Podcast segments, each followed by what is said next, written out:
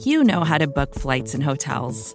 All you're missing is a tool to help you plan that unbelievable travel experience. That's why you need Viator. Book guided tours, excursions, and more in one place. There are over 300,000 travel experiences to choose from, so you can find something for everyone. And Viator offers free cancellation and 24 7 customer support for worry free travel. Download the Viator app now and use code Viator10 for 10% off your first booking in the app. Find travel experiences for you. Do more with Viator. Chapter 99 The Doubloon. Ere now it has been related how Ahab was wont to pace his quarterdeck, taking regular turns at either limit, the binnacle and mainmast. But in the multiplicity of other things requiring narration, it has not been added how that sometimes in these walks, when most plunged in his mood, he was wont to pause in turn at each spot and stand there, strangely eyeing the particular object before him.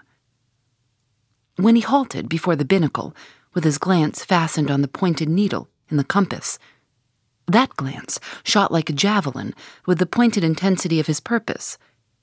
And when resuming his walk, he again paused before the mainmast, then, as the same riveted glance fastened upon the riveted gold coin there, he still wore the same aspect of nailed firmness, only dashed with a certain wild longing, if not hopefulness. But one morning, turning to pass the doubloon, he seemed to be newly attracted by the strange figures and inscriptions stamped on it, as though now, for the first time, beginning to interpret for himself in some monomaniac way, whatever significance might lurk in them. And some certain significance lurks in all things, else all things are little worth, and the round world itself but an empty cipher, except to sell by the cartload, as they do hills about Boston to fill up some morass in the Milky Way. Now, this doubloon was of purest virgin gold, raked somewhere out of the heart of gorgeous hills, whence east and west, over golden sands, the headwaters of many a Pactolus flows. And though now nailed amidst all the rustiness of iron bolts and copper spikes, yet untouched and immaculate to any foulness, it still preserved its Quito glow. Nor, though placed amongst a ruthless crew, and every hour passed by ruthless hands, and through the livelong nights shrouded with thick darkness, which might cover any pilfering approach. Nevertheless, every sunrise found the doubloon where the sunset left at last. For it was set apart and sanctified to one awe striking end. And however wanton in their sailor ways, one and all, the mariners revered it as the white whale's talisman. Sometimes they talked it over in the weary watch by night wondering whose it was to be at last and whether he would ever live to spend it. Now, those noble golden coins of South America are as medals of the sun and tropic token pieces. Here, palms, alpacas, and volcanoes, sun's disks and stars, ecliptics, horns of plenty, and rich banners waving, are in luxuriant profusion stamped, so that the precious gold seems almost to derive an added preciousness and enhancing glories by passing through those fancy mints, so Spanishly poetic. It so chanced that the doubloon of the Pequod was a most wealthy example of these things. On its round border, it bore the letters Republica del Ecuador, Quito. So this bright coin came from a country planted in the middle of the world, and beneath the great equator, and named after it. And it had been cast midway up the Andes, in the unwaning clime that knows no autumn. Zoned by those letters, you saw the likeness of three Andes summits. From one, a flame, a tower on another, on the third, a crowing cock, while arching over all was a segment of the partitioned zodiac, the signs all marked with their usual cabalistics, and the keystone sun entering the point at Libra. Before this equatorial coin, Ahab, not unobserved by others, was now pausing. There's something ever egotistical in mountain tops and towers, and all other grand and lofty things. Look here, three peaks as proud as Lucifer. The firm tower, that is Ahab. The volcano, that is Ahab. The courageous, the undaunted, and victorious fowl, that too is Ahab. All are Ahab, and this round gold is but the image of the rounder globe which, like a magician's glass, to each and every man in turn but mirrors back his own mysterious self. Great pains, small gains for those who ask the world to solve them. It cannot solve itself. Methinks now this coin sun wears a ruddy face. But see, aye, he enters the sign of storms, the equinox. And but six months before he wheeled out of a former equinox at Aries from storm to storm. So be it then. Born in throes, 'tis fit that man should live in pains and die in pangs. So be it then. Here's stout stuff for woe to work on. So be it then. No fairy fingers can have pressed the gold, but devil's claws must have left their moldings there since yesterday, murmured Starbuck to himself, leaning against the bulwarks. The old man seems to read Belshazzar's awful writing. I have never marked the coin inspectingly. He goes below. Let me read. A dark valley between three mighty, heaven abiding peaks that almost seem the Trinity in some faint earthly symbol. So in this vale of death, God girds us round, and over all our gloom, the sun of righteousness still shines a beacon and a hope. If we bend down our eyes, the dark vale shows her moldy soil. But if we lift them, the bright sun meets our glance halfway to cheer. Yet, oh, the great sun is no fixture. And if at midnight we would fain snatch some sweet solace from him, we gaze for him in vain. This coin speaks wisely, mildly, truly, but still sadly to me. I will quit it lest truth shake me falsely. There now's the old mogul, soliloquized Stubb by the try works. He's been twigging it. And there goes Starbuck from the same, and both with faces which I should say might be somewhere within nine fathoms long, and all from looking at a piece of gold. Which did I have it, I'd not look at it very long ere spending it. Hmm. In my poor, insignificant opinion, I regard this as queer. I have seen doubloons before now in my voyagings.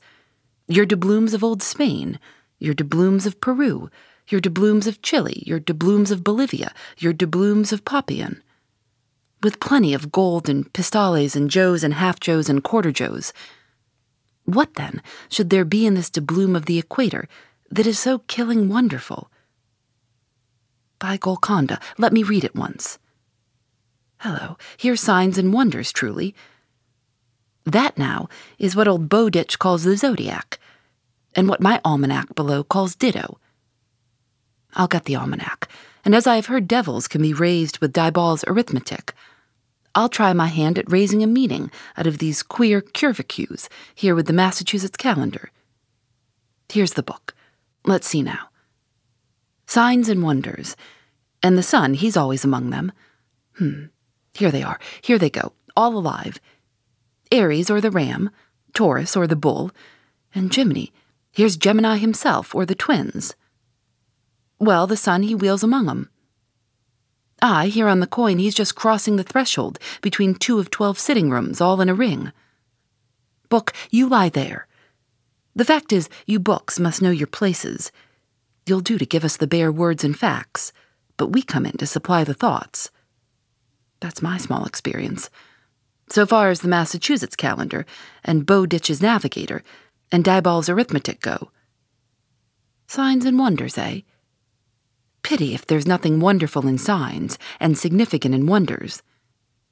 There's a clue somewhere. Wait a bit. Hist, hark. By Jove, I have it. Look, you, Doubloon, your zodiac here is the life of man in one round chapter. And now I'll read it off, straight out of the book. Come, Almanac, to begin. There's Aries or the ram, lecherous dog, he begets us. Then Taurus or the bull, he bumps us the first thing. Then Gemini or the twins, that is virtue and vice. We try to reach virtue, when lo, comes Cancer the crab and drags us back. And here, going from virtue, Leo, a roaring lion, lies in the path. He gives a few fierce bites and dabs with his paw. We escape and hail Virgo, the Virgin. That's our first love. We marry and think to be happy for aye. When pop comes Libra or the scales. Happiness waited and found wanting. And while we are very sad about that, Lord, how we suddenly jump as Scorpio or the scorpion stings us in the rear. We are curing the wound when whang come the arrows all around. Sagittarius or the archer is amusing himself. As we pluck out the shafts, stand aside. Here's the battering ram, Capricornius, or the goat. Full tilt, he comes rushing, and headlong we are tossed. When Aquarius, or the water bearer, pours out his whole deluge and drowns us. And to wind up with Pisces, or the fishes, we sleep. There's a sermon now, written high heaven, and the sun goes through it every year, and yet comes out of it all alive and hearty. Jollily he, aloft there, wheels through toil and trouble, and so alow here does jolly Stubb. Oh, jolly's the word for I. Adieu, Doubloon. But stop. Here comes little King Post. Dodge round the try works now, and let's hear what he'll have to say. There, he's before it. He'll out with something presently. So, so, he's beginning. I see nothing here but a round thing made of gold, and whoever raises a certain whale, this round thing belongs to him. So what's all this starting been about? It's about worth sixteen dollars, that's true, and at two cents the cigar, that's nine hundred and sixty cigars. I won't smoke dirty pipes like Stubb, but I like cigars, and here's nine hundred and sixty of them. So here goes Flask aloft to spy him out. Shall I call that wise or foolish now? If it be really wise, it has a foolish look to it. Yet if it be really foolish, then has it a sort of wisest look to it.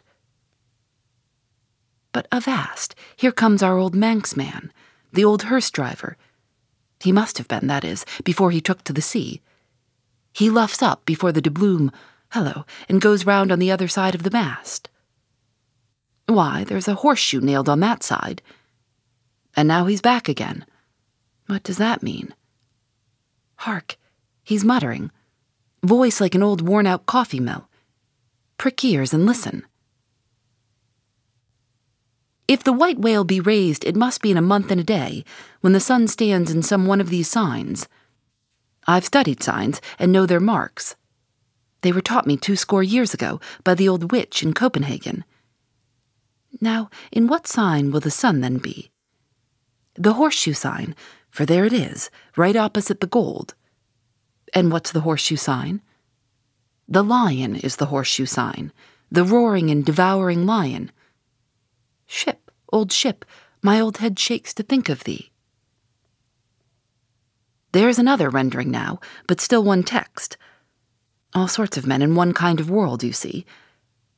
Dodge again, here comes Queequeg, all tattooing, Looks like the signs of the zodiac himself. What says the cannibal? As I live, he's comparing notes, looking at his thigh bone, thinks the sun is in the thigh, or in the calf, or in the bowels, I suppose, as the old women talk of surgeon's astronomy in the back country. And by Jove, he's found something there in the vicinity of his thigh. I guess it's Sagittarius or the archer. No, he don't know what to make of the doubloon. He takes it for an old button off some king's trousers. But aside again, here comes that ghost devil Fedallah, tail coiled out of sight as usual, oakum in the toes of his pumps as usual. What does he say with that look of his? Ah, only makes a sign to the sign and bows himself. There is a sun on the coin, fire worshipper, depend upon it. Oh, more and more. This way comes Pip, Poor boy. Would he had died, or I? He's half horrible to me. He too has been watching all of these interpreters, myself included, and look now, he comes to read, with that unearthly idiot face. Stand away again and hear him. Hark. I look, you look, he looks, we look, ye look, they look. Upon my soul, he's been studying Murray's grammar. Improving his mind, poor fellow. But what's that he says now? Hist. I look, you look, he looks, we look, ye look, they look. Why, he's getting it by heart. Hist, again. I look, you look, he looks, we look, ye look, they look. Well, that's funny. And I, you, and he, and we, ye, and they are all bats, and I'm a crow, especially when I stand atop of this pine tree here. Caw, caw, ain't I a crow? And where's the scarecrow? There he stands, two bones stuck into a pair of old trousers, and two more poked into the sleeves of an old jacket. Wonder if he means me. Complimentary, poor lad. I could go hang myself. Anyway, for the present, I'll quit Pip's vicinity. I can stand the rest, for they have plain wits, but he's too crazy witty for my sanity. So so, I leave him muttering. Here's the ship's navel, this doubloon here, and they are all on fire to unscrew it. But unscrew your navel, and what's the consequence? Then again, if it stays here, that is ugly too, for when aught's nailed to the mast is a sign that things grow desperate. Ha ha, old Ahab, the white whale, he'll nail ye. This is a pine tree. My father in old Tolland country cut down a pine tree once and found a silver ring grown over in it. Some old man's wedding ring. How did it get there? And so they'll say in the resurrection when they come to fish up this old mast and find a doubloon lodged in it, with bedded oysters for the shaggy bark. Oh, the gold, the precious, precious gold. Hish, hish. God goes among the world's blackberrying. Cook, oh, cook, and cook us, Jenny. Hey, hey, hey, Jenny, Jenny, and get your hoe cake done. Phoebe Reads a Mystery is recorded in the studios of North Carolina Public Radio, WUNC.